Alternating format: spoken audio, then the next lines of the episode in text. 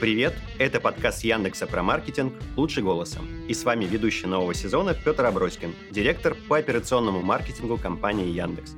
В этом сезоне мы погрузимся в профессию маркетолога и разберем, какие навыки необходимы для современного маркетолога и как им научиться, а также как прокачаться тому, кто уже работает в этой сфере и готов расти дальше.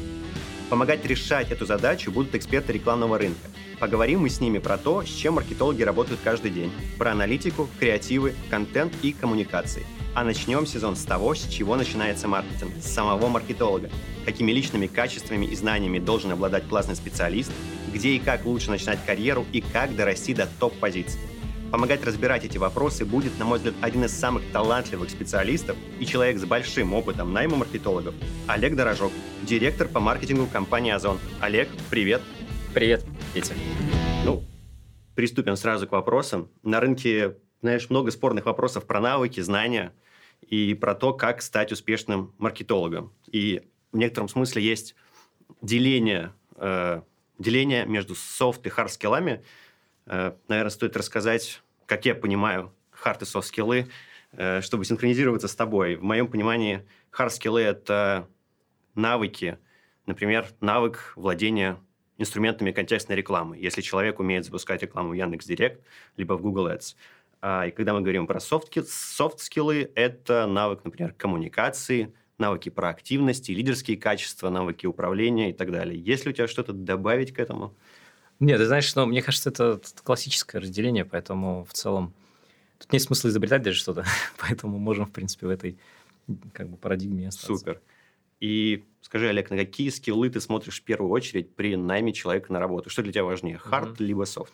Ну, смотри, я на, это так, так отвечу. То есть, э, во-первых, это очень сильно зависит от э, позиции самой. Mm-hmm. То есть, если позиция э, более, скажем так, э, требует какой-то узкой специализации, то, э, конечно, hard skill ы в этом плане выигрывают. То есть, условно говоря, это линейная позиция чаще всего, а, например, не знаю, контекстная реклама, как ты правильно сказал, да, вот в контексте там хард-скиллы как бы ключевое, вот, а софт-скиллы, ну, в целом, если человек интроверт и не умеет общаться вообще, а, то это небольшая проблема. А если говорить про какой-то менеджмент, когда нужно взаимодействовать с людьми, когда нужно выстраивать э, там, стратегию какую-нибудь даже, mm. то там э, часто ну, soft skill ы иногда даже важнее, потому что именно благодаря этому человек, в принципе, и формирует там, команду, драйвит проекты и, и на самом деле и, и, и нанимает людей, которые, собственно, уже с hard skill ами все реализуют. А как ты считаешь, вот soft skill ы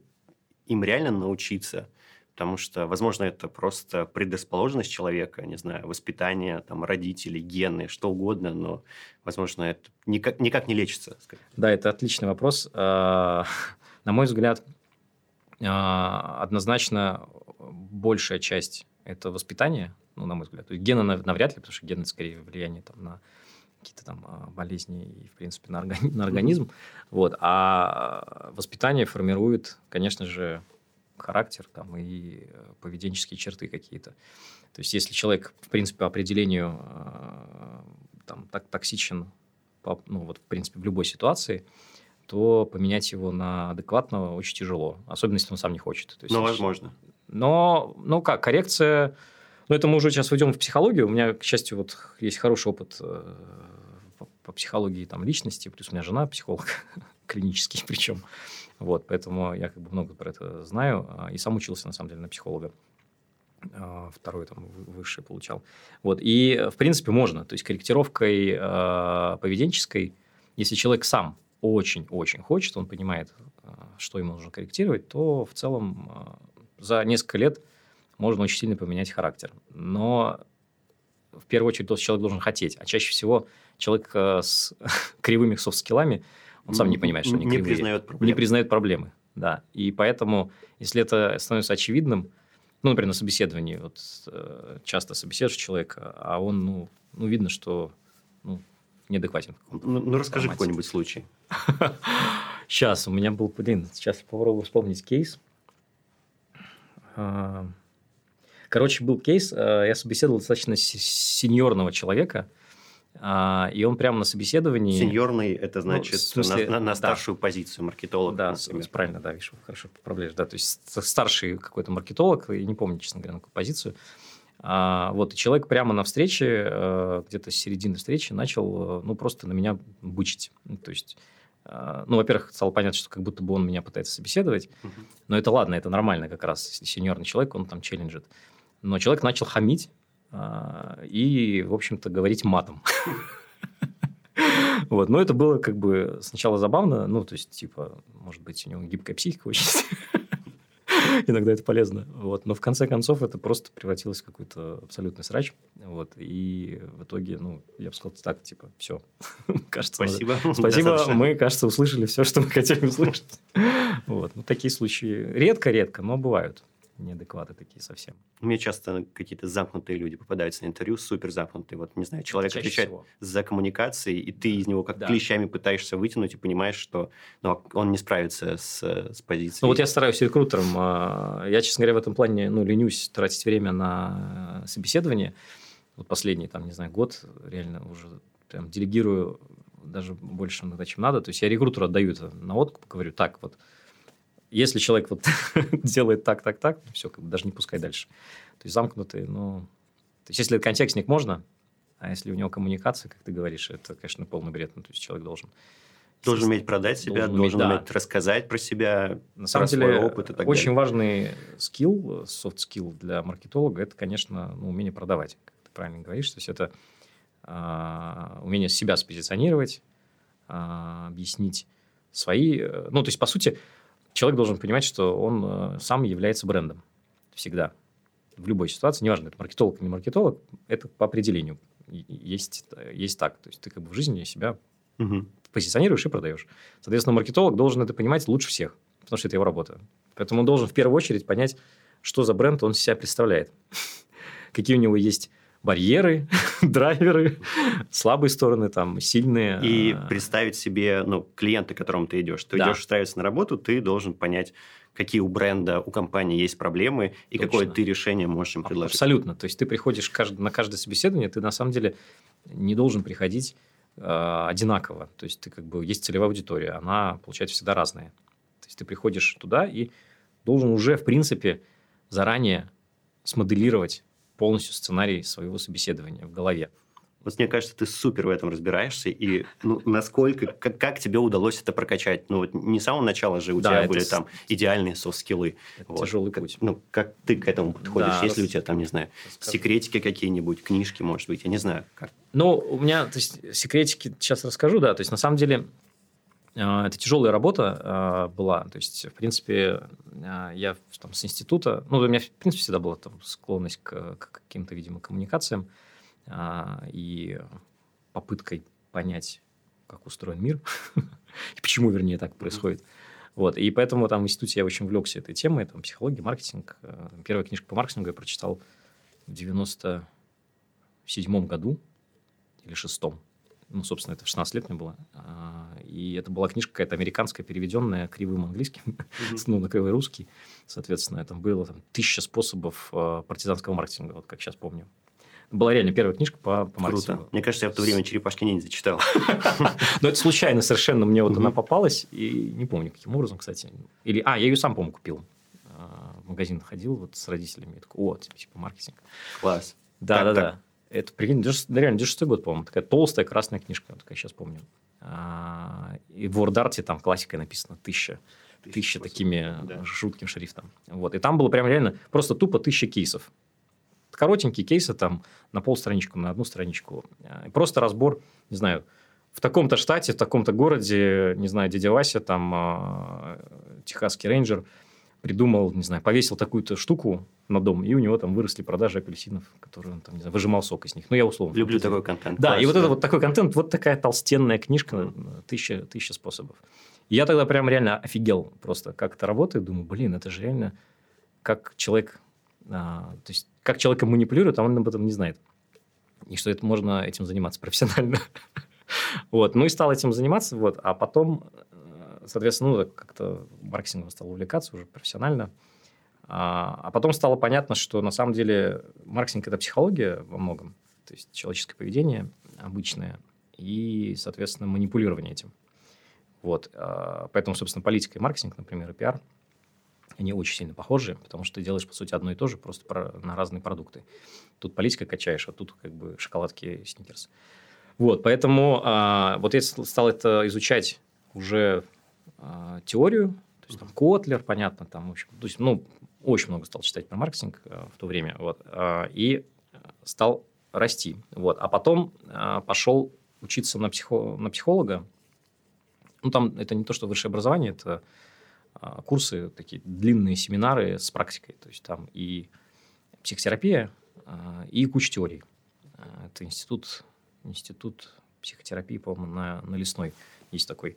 Вот я там какое-то время отучился, очень крутая была практика, много теорий, причем прикладной. То есть реально как мозг работает, как человек э, мыслит. Это не, не, не связано с маркетингом, это просто, вот, просто человеческое поведение. Потом у, меня, у нас появилась дочка с женой, я стал изучать детскую психологию, вот там гипенрейтер там и прочее. И тоже это все про, про то же самое. То есть ты на самом деле, изучая человека, э, параллельно изучаешь отрасль, ну, индустрию. Uh-huh.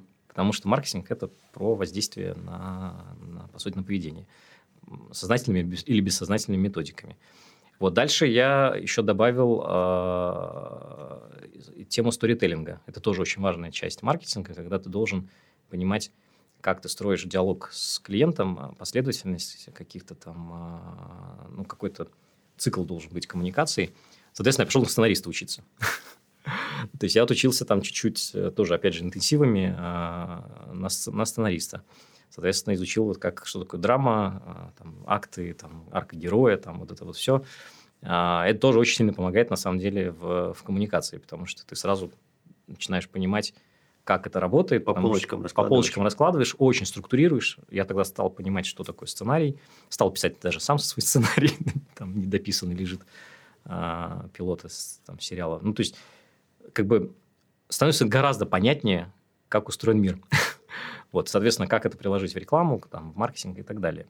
А, вот, а с точки зрения там теории маркетинга, она, в принципе, очень вся простая, поэтому достаточно а, то есть мне было достаточно, по крайней мере, изучить, вот, не знаю, там, основы, базу и кучу кейсов. На самом деле, вот тот 96 год, когда я взял книжку, и, по сути, это кейсы, вот а, я до сих пор продолжаю считать, что достаточно, в принципе, хорошо разобраться в каких-то азах и в структуре, а дальше просто изучать кейсы. Ну, у тебя такая сильная, мощная база, и на эту базу да, ты... ты настраиваешь реальные кейсы, и, что очень важно, надо их разбирать для себя. То есть, как это получилось, да, какие механизмы почему, были запущены. Что повлияло. То есть, ну, как бы вот э, делить, э, э, ну, отделять вот, да, вот зерна от плевел, там, да, хорошее от плохого, э, это очень, ну, серьезный навык в принципе, неважно, это маркетинг, не маркетинг, то есть надо э, уметь разбирать на какие-то мелкие детали и видеть взаимосвязь, причинно-следственные связи видеть. Угу.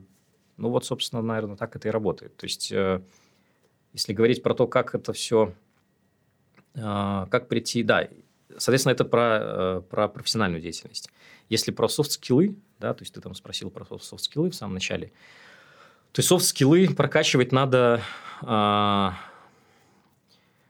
Ну, это, это надо быть самому себе психоаналитиком в первую очередь. А, то есть нужно признать наличие каких-то проблем. То есть вот э, ну, каждый человек несовершенен в любом случае. Надо понимать, в чем это несовершенство. Вот э, как только ты это увидишь по-нормальному, э, поймешь, что это существует, и сравнишь это, соответственно, с какими-то другими людьми, там, не знаю, с какими-то требованиями, которым нужно соответствовать, ну, дальше можно начинать с этим работать. Вот. А работать с этим, ну, можно почитать что-нибудь, для начала, а дальше, ну, психотерапия, не знаю, там, а, пойти учиться, опять же, вот на психолога.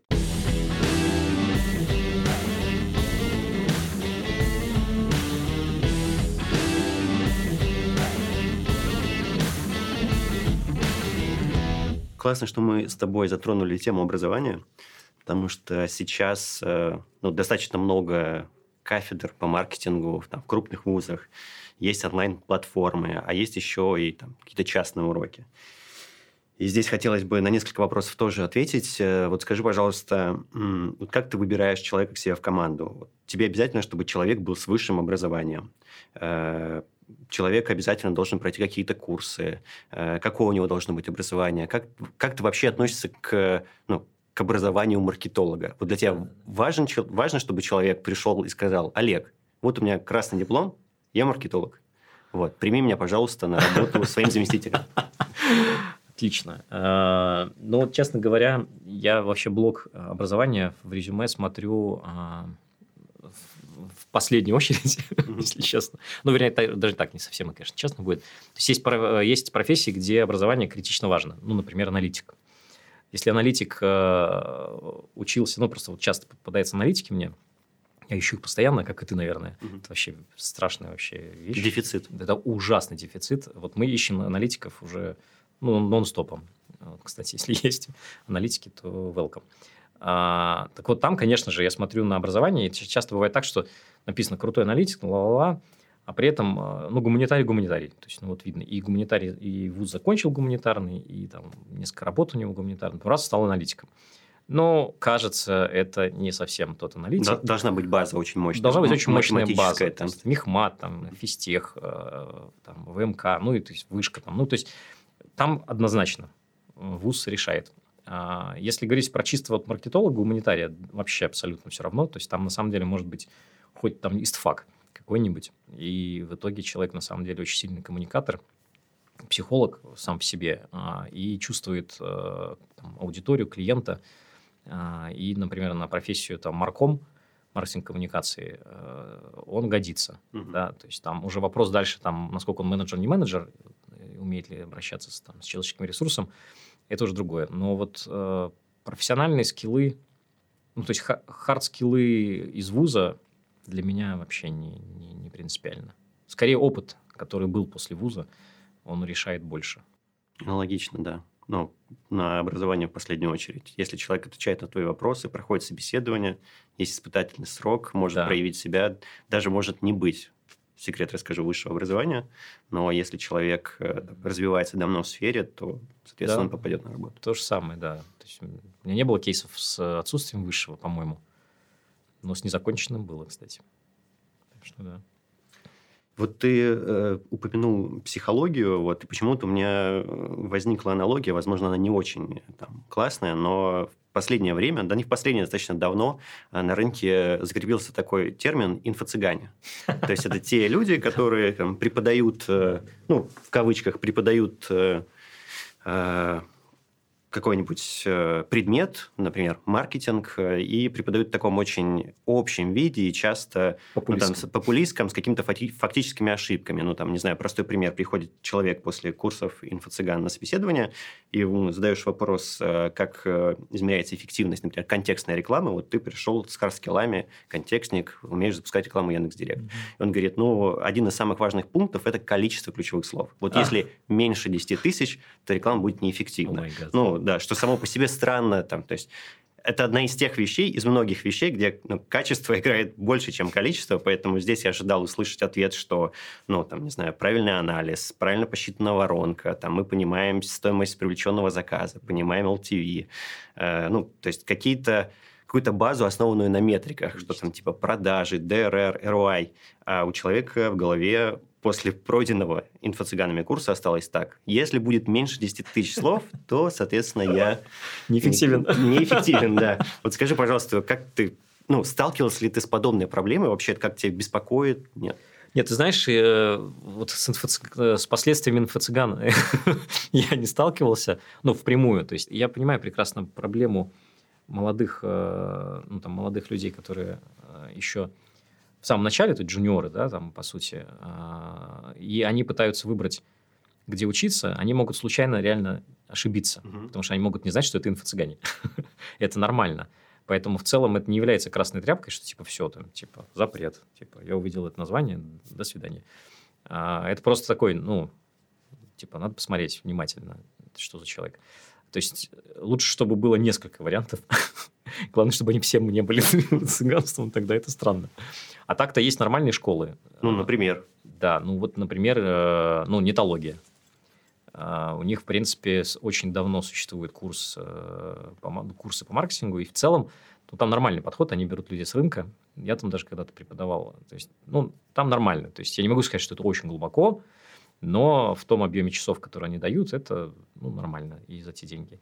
Потом, не знаю, ну, в Mail.ru там какой-то курс очень неплохой, вроде как, я э, не, не знаю деталей, но они точно нормально, видимо, отобрали. У вас вот сейчас запустился недавно... Э, Яндекс Практикум. Яндекс Практикум по маркетингу. Ну, там просто по описанию какое-то волшебство. То есть, там Куличевский, по-моему, или кто-то. Да, да, да. Вот. И, судя по составу людей, ну, кто там преподавать будет и по описанию, это прям ну, топ, очевидно. Но для меня самое важное именно состав людей, не имя, а не важно там Яндекс Практикум, это, не знаю, нетология, да. либо кто-то еще. Ты смотришь, видишь преподавателя, начинаешь искать про него какую-то информацию, не знаю, в Яндексе, в Фейсбуке.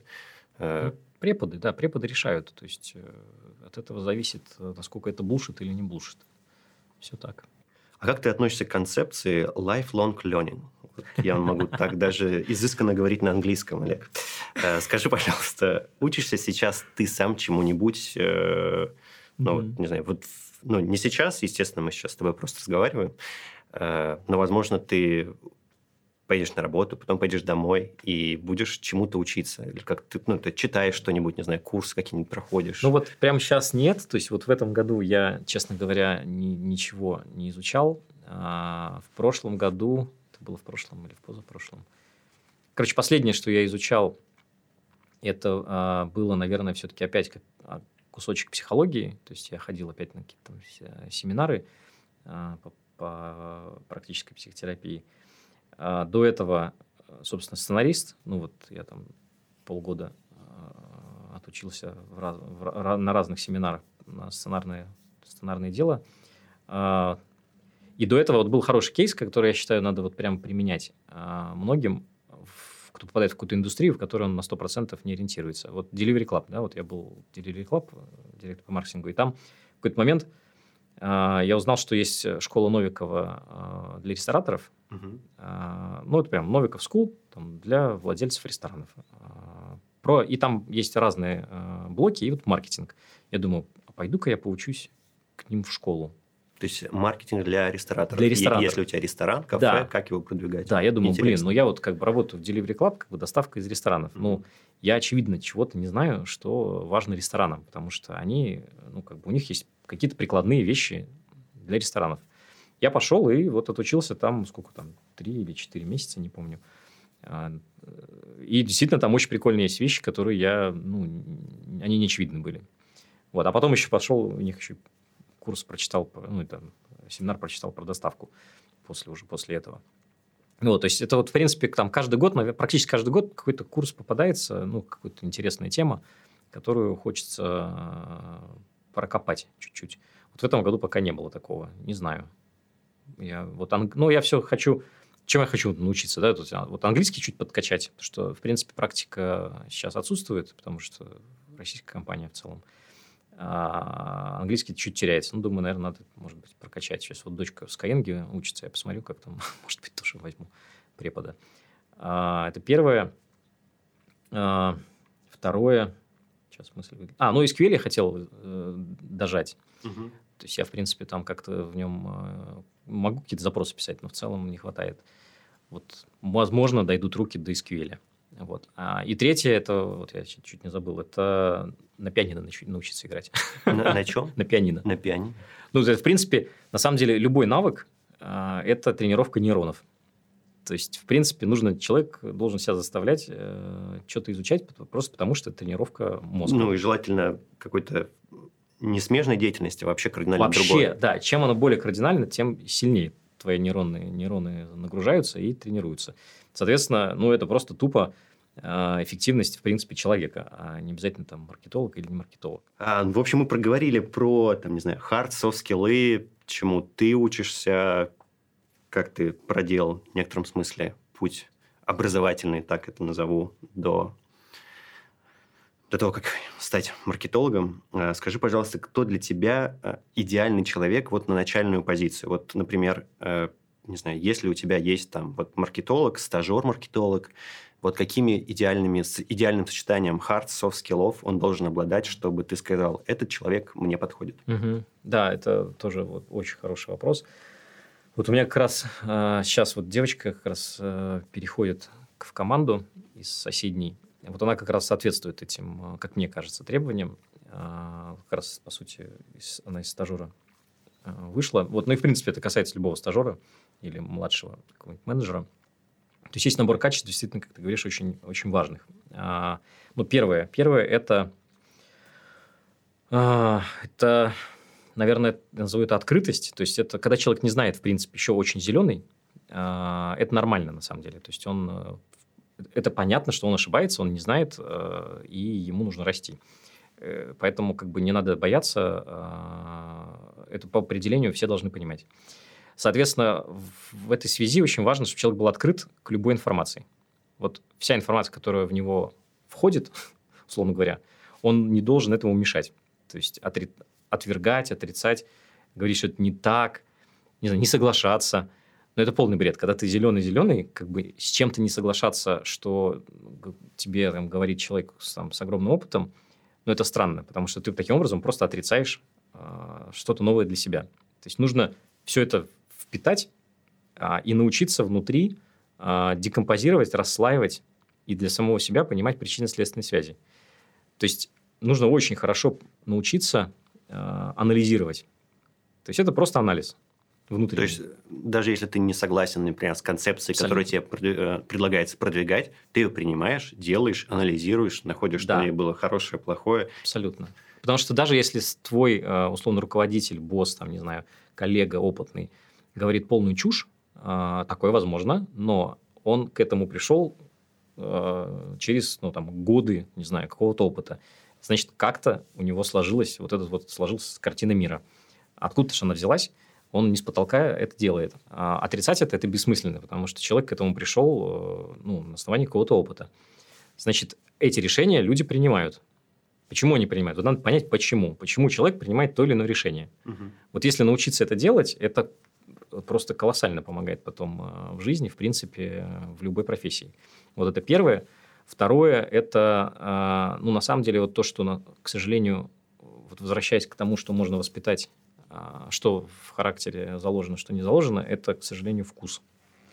А, то есть хороший вкус и понимание что такое... А, а как ты проверяешь? Показываешь две картинки, какой баннер Нет, хороший, какой плохой? Ну, это совсем примитивно. Можно, кстати, в принципе, и так, а, но там можно ошибиться. Но в целом, а, когда человек что-то рассказывает о себе, о жизни а, и про свои хобби, там, не знаю, про что угодно, уже понятно, что у него там со вкусом. Какая речь? На самом деле, очень прямая связь между грамотностью и э, вкусом. Угу. Ну, потому что это одно и то же на самом деле.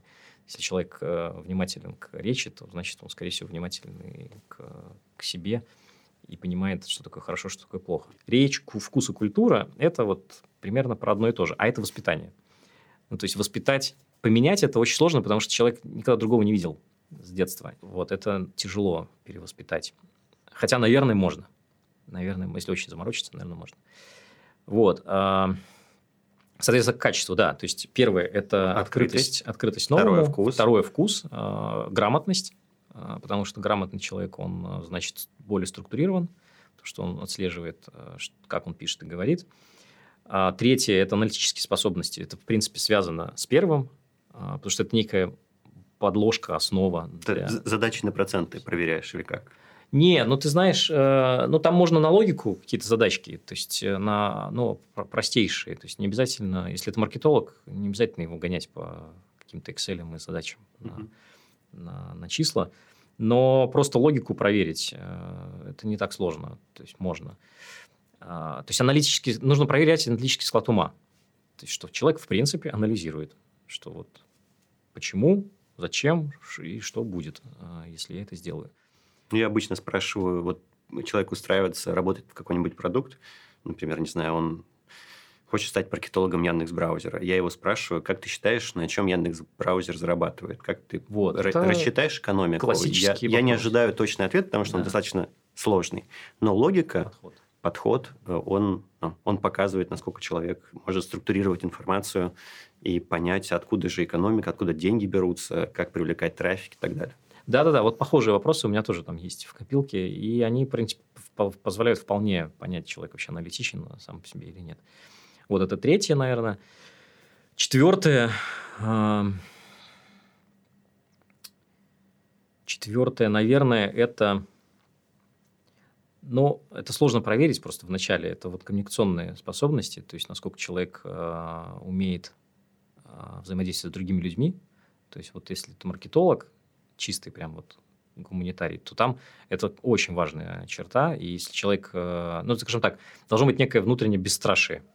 Э, потому что э, приходится с разными людьми взаимодействовать, а, немножко наглеть, там где-то продавливать, спрашивать по сто раз. То есть это вот этим отличаются селзы, да, вот э, классические. Поэтому агентские, кстати, люди, они по определению вначале, ну, как бы более прокачанные, потому что там без этого просто невозможно. Да, много приходится коммуницировать с клиентами. Да, да. Поэтому вот агентские маркетологи, выросшие из агентства, на самом деле вполне себе э, отдельная прям когорта этих маркетологов, и у них есть вот этот вот бенефит. Вот. А, а так, ну, на собеседовании тяжело это проверить, на самом деле. Потому что можно ошибиться, если человек... Ну, какие-то базовые вещи. Ты видишь, человек не замкнут, э, уверенно отвечает на вопросы. Да, да. Эмпатия. Да. Вот, кстати, очень важная, вот, наверное, вот, вот можно обозвать это э, эмпатией, потому что она легко считывается на собеседовании. А как? Как ты считываешь? Ой, ну это очень видно, когда человек включен в беседу. То есть эмпатия, она же проявляется в разговоре э, просто подстройкой. То есть, если человек начинает подстраиваться автоматически, не наигранно, а, можно это, хотя это тяжело, на самом деле, подстраиваться наигранно, угу. а обычно это встроено все-таки в человека, и это невозможно не заметить. Соответственно, если я вижу, что человек импотирует прямо на собесе, ну, все понятно. Значит, у него, в принципе, с коммуникацией плюс-минус окей. Вот, и ему там просто развить э, какие-то там навыки, не знаю, там пойти, ну, то есть научиться говорить лучше, это уже техника. Вот. А так у него встроена уже эмпатия. Вот это очень важно для маркетолога. Олег, давай с тобой, пожалуйста, повторим те качества, которые ты ценишь в первую очередь э, в маркетологах начинающих. Вот тот, кто приходит, например, на позицию стажера, и то, что ты в первую очередь проверяешь. Если я правильно помню, то первое – это открытость, то есть это восприимчивость к новым идеям, готов услышать, готов сделать, а уже потом, не знаю, там, проанализировать. Вторая история – это вкус, вкус и грамотность. Ну, да. Ну, то есть человек должен быть грамотным. Можно проверить, э, какую рекламу он смотрит, какую рекламу он, там, не знаю, любит, какую считает хорошей, плохой. Третье – это аналитика. способности. Аналитика правильно. очень важна и, и на начальном, и на среднем, и на высшем уровне. То есть это прям must-have. И четвертая история – это эмпатия. Это эмпатия. То есть это история про коммуникацию. Это как человек ведет себя на встрече, способен ли он поддержать разговор, интересно ли он рассказывает и так далее. Да, и на самом деле эмпатия, она еще позволяет а, почувствовать клиента, то есть твою целевую аудиторию, потому что это один и тот же подход к к То есть, если у человека есть эмпатия, он лучше понимает ЦА и лучше сможет на нее коммуницировать и воздействовать.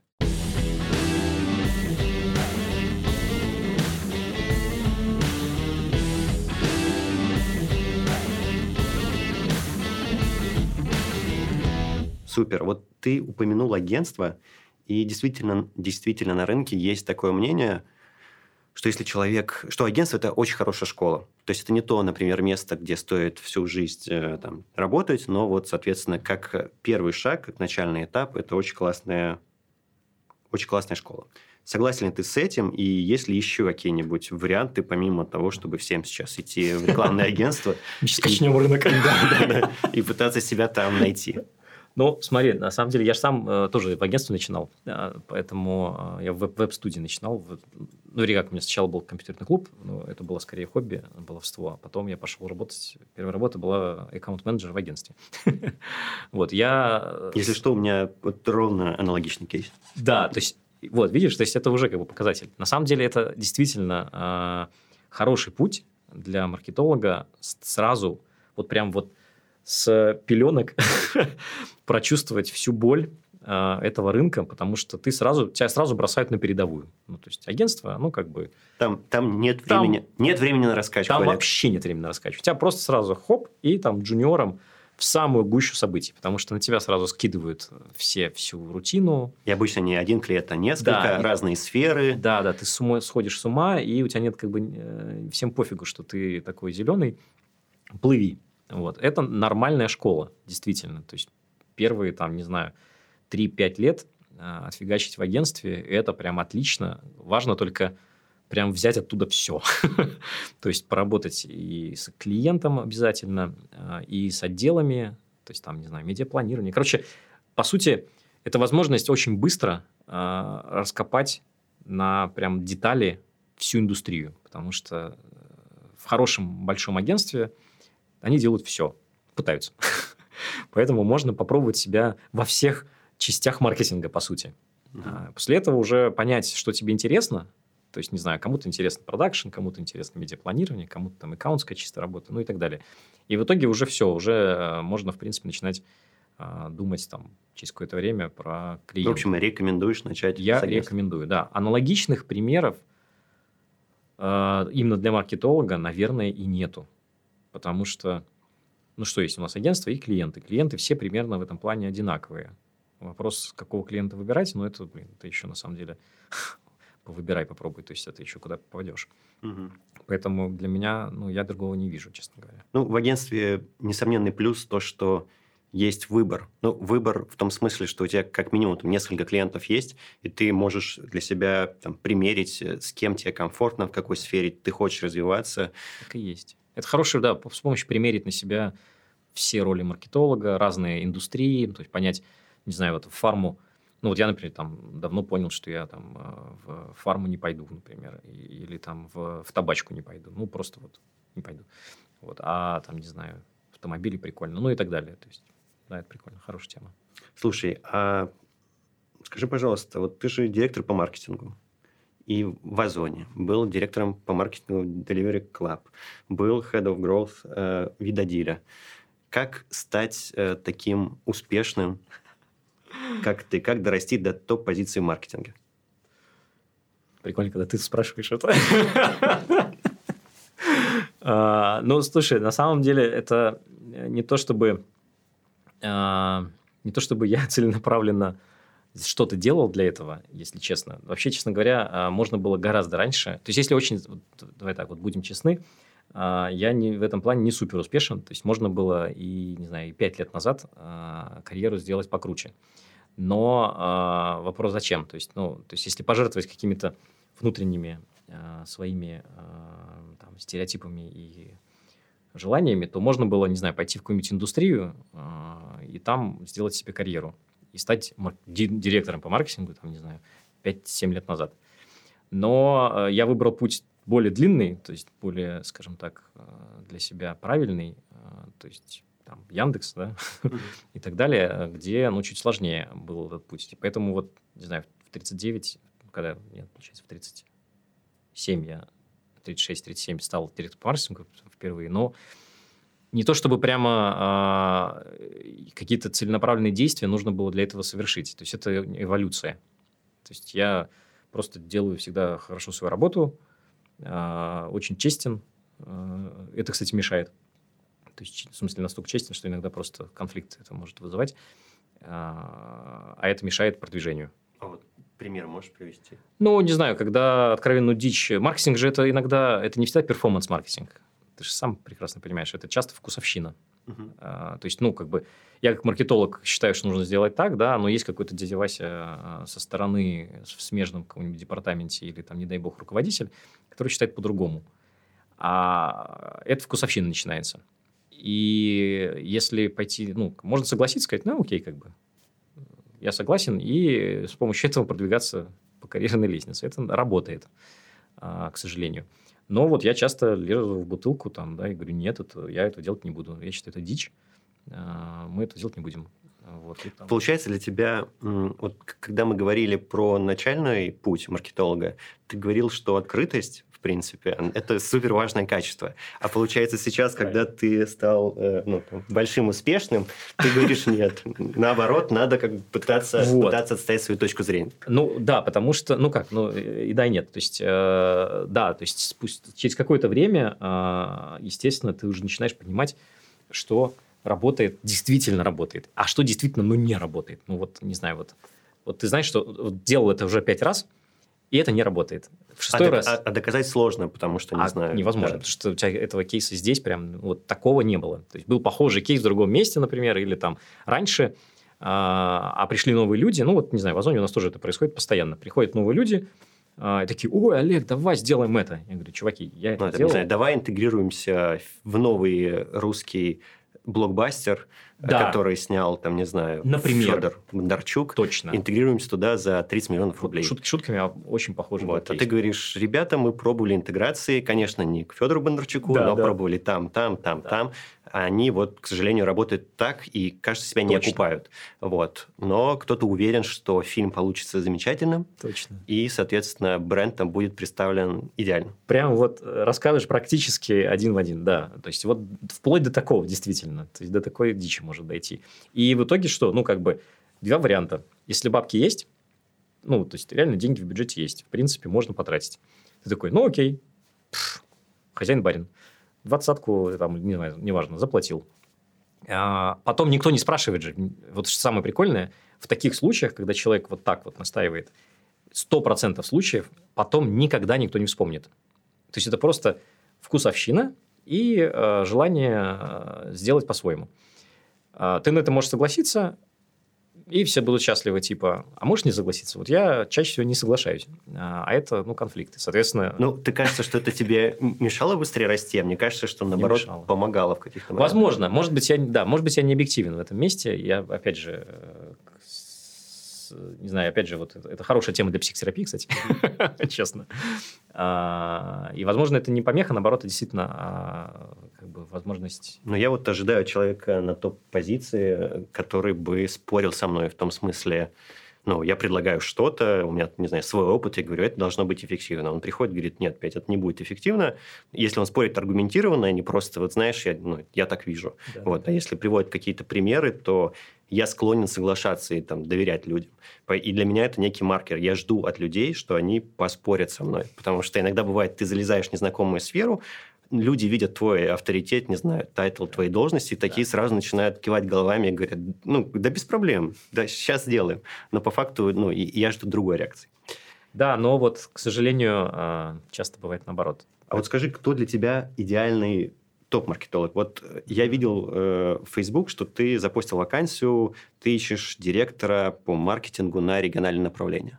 Например, мы в Яндекс сейчас ищем семье для нашего супер быстро растущего сервиса Яндекс Услуги. Вот скажи, пожалуйста, кто для тебя вот идеальный кандидат вот на роль директора по маркетингу? В замы кого бы ты взял? Ох, это да, это сложно. Я, кстати, думал насчет э, темы зам, не зам. Э, ну, по сути, правая рука, там, условно, правая левая рука. Э, ну, критерии, на самом деле, это я подхожу к таким людям, как к себе, по большому счету. То есть, должны быть похожие, похожий подход к жизни. То есть, с одной стороны, должна быть, ну, конечно же, хардскиллы, но так, не обязательно... Человек не обязательно должен знать, смотря, опять же, на какую роль, конечно, человек не обязательно должен знать э, ну, все абсолютно. То есть, вот я, например, ну, во многих областях плаваю. А, то есть, как бы знаю, но, очевидно, не, недосконально. Вот, человек, если там подчиненный, он должен знать свою область, конечно, получше, но в целом у него тоже будут подчиненные, которые будут знать еще лучше него, и это правильно. Но самое главное, это вот в нем должны быть, на самом деле, те же скиллы, которые я рассказывал про начинающего. Угу. А... Кроме открытости. Нет, открытость тоже должна быть, э, потому что сейчас э, поясню. То есть, ну вот я точно так же, когда не уверен э, в чем-то, я никогда не отметаю. И, в принципе, это очень глупо, когда человек как бы опытный, ну, типа, я много лет работал, у меня 15 лет опыта, окей, и что? А всего-то он не знает все равно.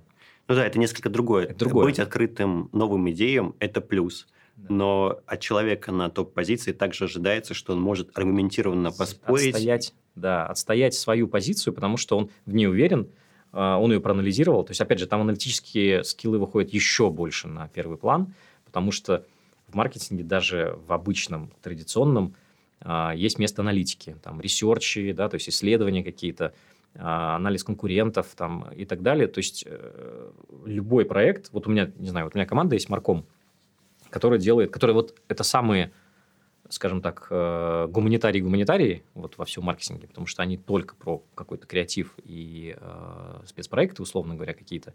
Но они всегда, когда делают э, проект, они анализируют э, тему э, конкурентов, э, потенци... просчитывают потенциал какой-то, ну, то есть прикидывают. Э, и это требует ну, аналитической работы в, в первую очередь. А потом уже начинается креатив, там, механики, бла-бла-бла. Вот, поэтому э, должен, да, и с точки зрения софт-скиллов человек э, на топ-позиции должен быть, конечно, как кремень. То есть он должен быть очень цельным э, и непоколебимым. То есть он должен, у него решительность должна быть еще больше, он должен э, перфекционизма еще больше и к себе критичности. Это называется критичность больше. Критичность к себе и к окружающим еще больше. Э, и тогда, в принципе, результат получается самый, самый, самый большой, естественно.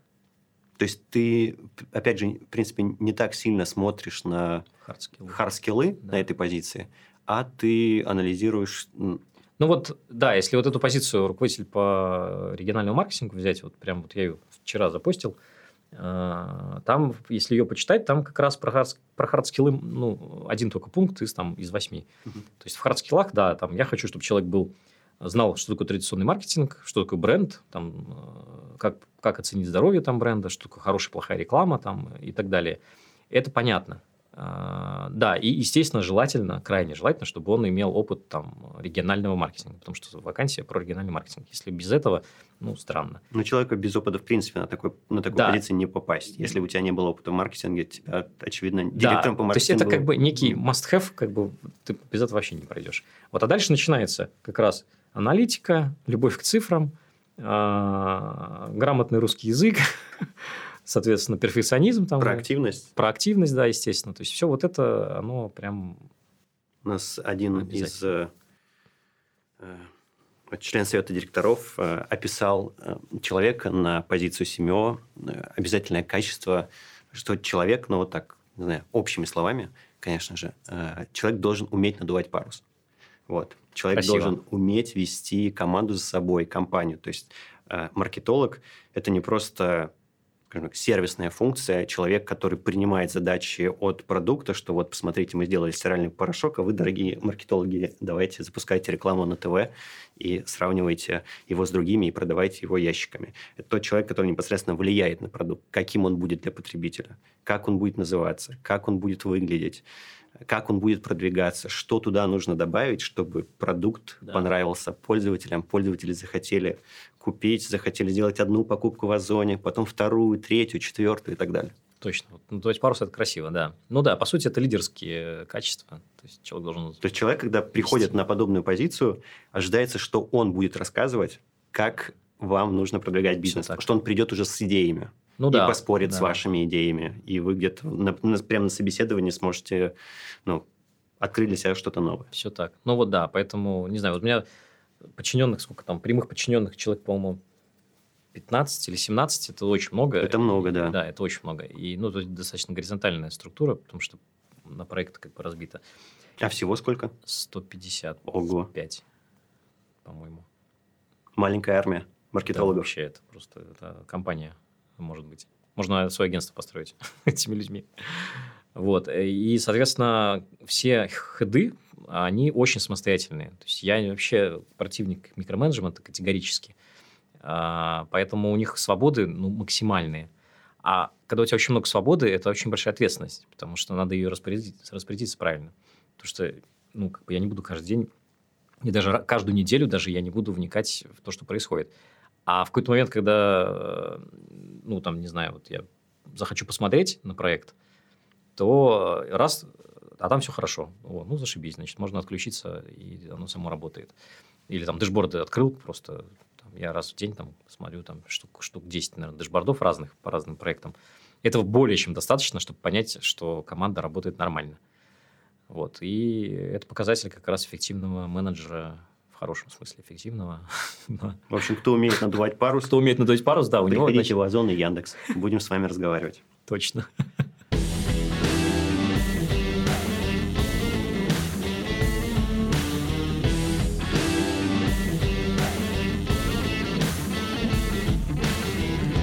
А, у нас наступают финальные вопросы, Олег. Они, возможно, покажутся Ну нет, это не вопрос Юрия Дудя, сколько ты зарабатываешь. Хотя было бы интересно их спросить, конечно же, интересно узнать всем ответ. Но мы пока не настолько провокационное шоу, мы только начинаемся, поэтому начинаем. Только поэтому разминка. Вот мы все часто делаем ошибки. И в жизни делаем, и в профессии.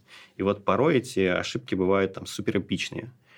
Скажи, пожалуйста, какая самая сложная ситуация была у тебя на работе, вот провал, скажем так, который запомнился, у тебя где-то в подкорке есть, ты пытаешься его забыть, стереть, но он постоянно всплывает. И чему эта ошибка тебя научила? Ой, слушай, ну самый, наверное, масштабный, ну это даже не, не, не epic fail, то есть, к счастью, вот прям epic fail ов, когда прям все провал и захотелось просто прыгнуть из окна, угу. такого, к счастью, не было. А, ну вот не знаю, ну, к счастью, не, не миновало меня это. Хотя, не, ну хотя, если, опять же, смотря что, если в жизни, э, в работе именно, могу рассказать, то, что это важно для как раз, не знаю, как оценки для менеджера, да, не обязательно маркетолога. У меня самый провальный был кейс, это сколько это, 2006 год. А, мы с приятелями пилили стартап свой – и э, я там допустил вот критичную ошибку менеджера. Прям классика. Э, один из моих, соответственно, партнеров, да, кофаундеров, условно говоря, еще там не было никакого фаундинга, но в смысле группа товарищей, вот, э, один из моих приятелей, он был типа CTO. И он взялся вот пилить, собственно, ту платформу, которую мы тогда э, захотели сделать. А, и я отключился как раз в тот момент. Думаю, ну, все, как бы, чувак разбирается а через и подключился только через ну, месяца полтора. То есть он отвечал за техническую часть да. проекта, и ты сказал, да. ну вот человек разбирается, да. а я пойду а я там, пойду там бизнес э, всякие настраивать штуки. рекламу. Да, да, да, и там всякие маркетинговые штуки. И особо не лез, э, такой, да, все делаем, делаем, делаем. Через полтора месяца выясняется, что нет ничего. Вот, ну просто вообще ничего. А у нас уже был там commit перед, по сути, потенциальным там инвестором тогда. А, и в итоге мы за три месяца а, ну, короче, я так и не дожал эту ситуацию, и в итоге мы просто продолбали. То есть мы, э, инвестор от нас отказался. Вот, и мы там разругались, разошлись. Короче, вот классическая ситуация, ошибка а, зеленого стартапа. То есть это было там 25-26 лет. Да, мне кажется, такая ошибка, в принципе, не только в стартапе возможна. Да, Я, ну, это... вот. И если сделать оттуда выводы, э, то есть ну, это реально был epic fail. То есть прям вот эпично. Мы туда вложились э, кучей ресурса. Я не, ну, ушел с работы, не работал там семья, все дела. И вот продолбали из-за полной ерунды, потому что если бы я это увидел заранее, естественно, мы бы что-то придумали, я бы нашел бы, ну, мы нашли каких-нибудь других чуваков, там, ну, не знаю, пере, переобулись бы как-то. Вот, но э, вот это, по сути, нас погубило. То есть, э, важно что? Важно э, не отпускать ситуацию, то есть, нужно понимать, как ты будешь оценивать, э, что все хорошо. И делать это ну, в, мом- в моменте. Побуду, как говорят молодые люди, бумером, зумером. Да, э, И скажу, доверяй, но проверяй. Но проверяй. Точно, да. То есть, надо было, вот классика, то есть, надо было просто не лениться, я просто тупо поленился. Вот, у меня вот одно из качеств, с которыми я борюсь всю свою жизнь, это лень на самом деле. То есть, это лень даже не в том, что лежать на диване, а в том, что заставить себя сделать экстра усилие какое-то. Вот там надо было сделать экстра усилие просто и э, там как-то немножко э, поругаться с приятелем, да, партнером, но в итоге ситуацию не упустить. Вот это был эпичный fail. Второй уже ближе, ну, собственно, уже по работе непосредственно. У меня, э, ну, это не, не fail, это, скажем так, это немножко необдуманное э, действие, которые привели к э, не самому... Хорошему результату. Ну, он, да, результат так себе. Вот, это э, когда мы вложились в Delivery Club, угу. когда мы вложились в футраки. Вот э, что, сам проект фудтраков хороший, вопросов нет. Но мы туда проинвестировали, ну, конечно... вагончики с едой. Да, вот да, да. На, на конференции Фудтраки зеленые, да, ага. да. Но я их купил 6 штук, а, абсолютно не, честно говоря, не продумав, а, как с ними быть, когда мы их купим. Во-первых, надо было их не покупать, а, может быть, взять, не знаю, арендовать. лизинг, арендовать. Да. А, короче, аналитика была нулевая на входе. То есть, это просто было типа, а, давай, побежали. Вот, мы так бывает э, от эйфории от прошлых успехов. Точно. Ты что-нибудь делаешь такой, а, да у меня все получается, вот видите, как бы, а сейчас я сейчас и вагоны куплю. Да. И вагоны классные, вопросов нет. И со стороны даже кажется, что это круто. Но я-то знаю прекрасно, что мы просто пытались выжить из этого максимум, естественно. Но на самом деле это крайне неэффективный был проект, с точки зрения эффективности именно. Можно было в 5 раз, в 10 раз дешевле все это сделать а, и получить результат точно такой же.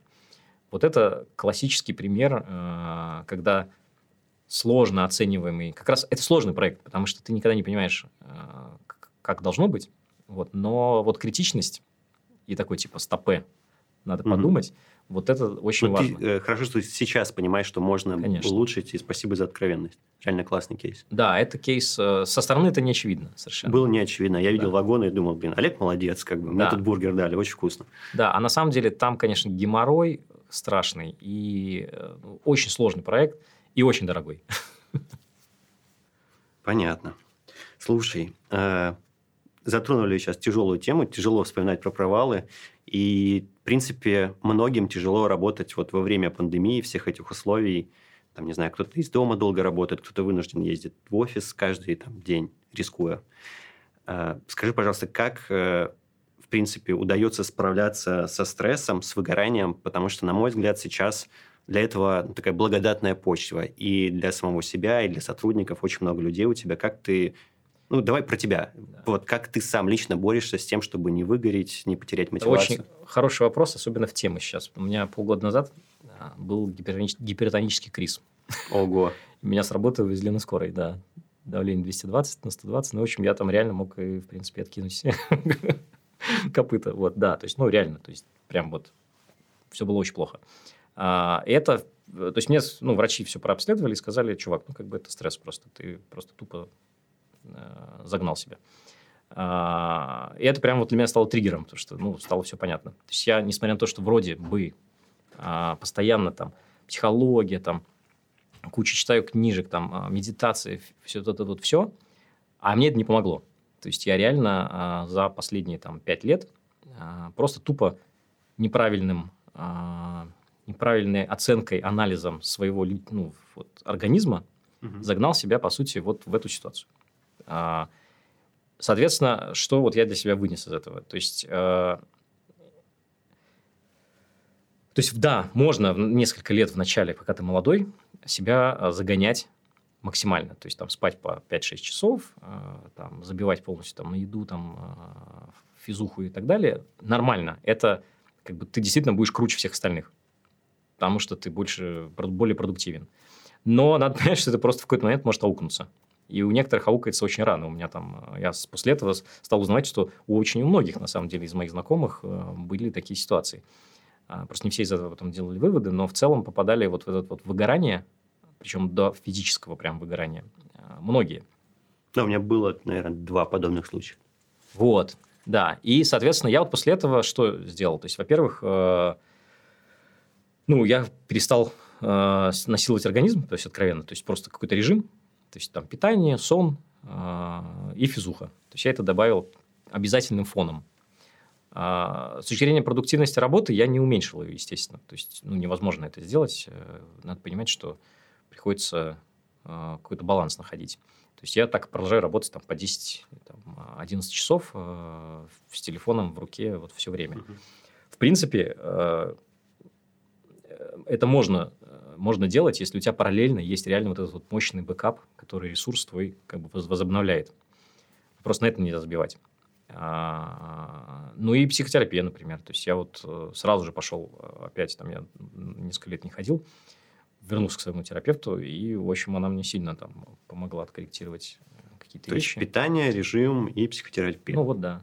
да. Ну медитация это, в принципе, а спорт? режим. Спорт я добавил, да. То есть я сейчас там а, каждый день хожу, бегаю, велик, а, гантели купил себе домой, никогда не было. И, в принципе, то есть я сбросил 8 килограмм за... Круто. Да, то есть я вот... Многие набрали за время пандемии, да, а я сбросил. сбросил. Вот да. настолько он эффективен. Да, я сбросил 8 кг. То есть, и сейчас я вешу так, как я весил там в школе, в конце, в конце школы. То есть, и, в принципе, ощущаю себя лучше. Да, я Олега давно уже не видел э, вживую, когда увидел, подумал, что Олег помолодел. Вот. Ну да, то есть на самом деле это работает, это правда работает. И да, приходится отказываться от каких-то а, ништяков. Ну, come on, ну да, то есть я перестал курить кальян, пить э, алкоголь вообще, есть э, сладкое, э, мучное, ну и в целом, ну то есть вообще-то жертва я, я с первыми двумя справился, но от сладкого и мучного пока не отказался. Ну вот, а я резко отказал. Но у меня хорошо триггер был, и я решил так, отличный повод попробовать поменять жизнь. Поменять жизнь, да. Думаю, ну а что, когда еще представится? Вот, типа, отличный момент. Я такой, хоп, и все убрал. И ты знаешь, вот полгода и полет отличный. Ну, то есть я менять не собираюсь. И кажется, что продуктивность выросла. Круто. В общем, если все суммировать, то получается, пока ты молодой, э, можно экспериментировать, можно пытаться делать больше, чем делают все остальные вокруг. Но как только ты, не знаю, подбираешься к отметке 27, 28, пора тебе задумываться про спорт, про питание, про твои вредные привычки, иначе но все это может да нет, просто сильно аукнуться. Тупо аукнется, и все. У некоторых просто ты никогда не знаешь свою генетику. Вот там как раз генетика срабатывает. То есть, вот где важна генетика, это в продуктивности, потому что организм насиловать э, один может, а другой не может просто. И ты с ним ничего не сделаешь. Витаминки там надо начинать пить там рано. Ну, то есть, э, молодые думают, что, ну, там, в молодости, я сам там в, в, этом, в подростковом думаю, да, come on, там, я все могу, организм все, все стерпит. Набухаться там вечером, а утром пойти экзамены сдавать. это же нормально. Вот. Но, блин, в 30 уже, там, в 35 это уже все, сорян. Да. Старость не радость. Старость не радость. Да. Ладно, Олег, спасибо большое тебе за разговор. Напомню, что это был подкаст «Лучше голосом». Оставайтесь с нами. Спасибо да. всем большое. Олег, спасибо, спасибо тебе еще раз. Спасибо, Петь. Да. Всем пока. Всем спасибо, пока.